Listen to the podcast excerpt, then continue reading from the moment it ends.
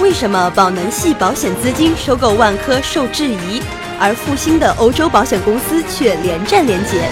中国经济已经国际化了，不了解欧洲，有时候你就不了解中国。欢迎关注欧洲经济与文化评论。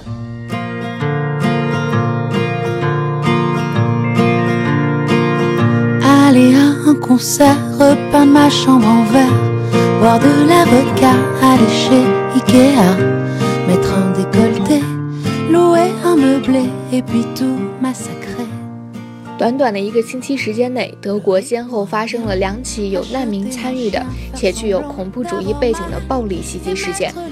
默克尔的欢迎难民政策备受争议。德国联邦刑事局称，具有恐怖主义嫌疑的难民人数增加。德国政界多名人士呼吁，德国需要告别难民的政策。上周日，也就是七月二十四号，一名叙利亚难民在德国南部安斯巴赫引爆炸弹，该男子当场身亡，爆炸造成十五人受伤。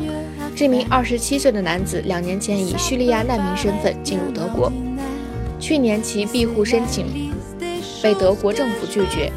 巴伐利亚内政部长海尔曼表示，但鉴于叙利亚国内持续战争，德国当局暂时允许其在安斯巴赫居住。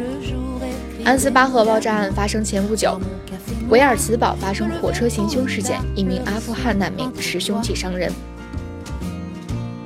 德国联邦刑事局消息称，具有恐怖主义嫌疑的难民数量呈上升趋势。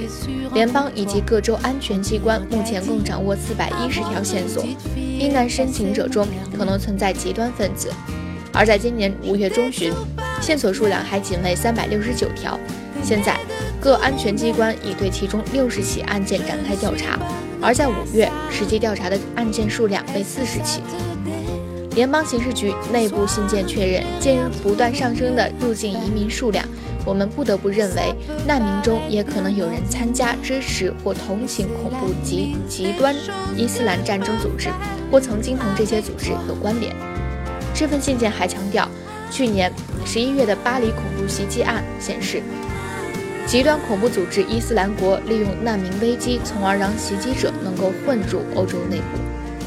告别难民的时刻到底到了吗？基民盟 CDU 议员舒斯特现今提出警告：德国需要告别政策。他指出，超过二十万申请庇护被拒绝的难民应该被驱逐出境，但是他们依旧滞留在德国。社民党政治家利什卡表示，明确的是，申请难民或庇护被拒绝的人必须离开德国。威尔茨堡发生火车行凶事件，一名阿富汗难民持凶器伤人，所在地巴伐利亚州州长泽霍费尔就因此提出，应采取更严厉的驱逐政策。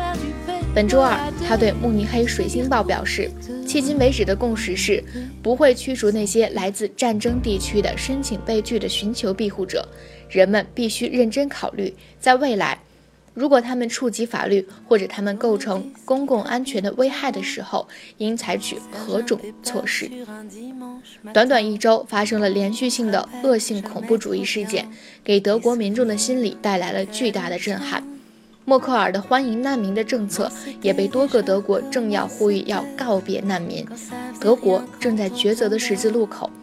正如荷兰一家媒体的评语：“默克尔要欢迎难民，真的宁愿付出德国民众不安全的代价，也愿意欢迎难民吗？”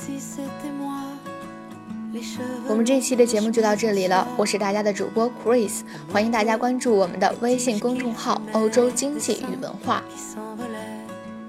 Toi t'étais même pas né, j'étais heureuse, moi tu sais, trois petits tours et puis trente ans, un, deux, trois soleils, on est grand. Sauf que d'être grand, moi, j'ai pas le grand. La machine à côte qui ronronne les bouts de tissu à nos pieds.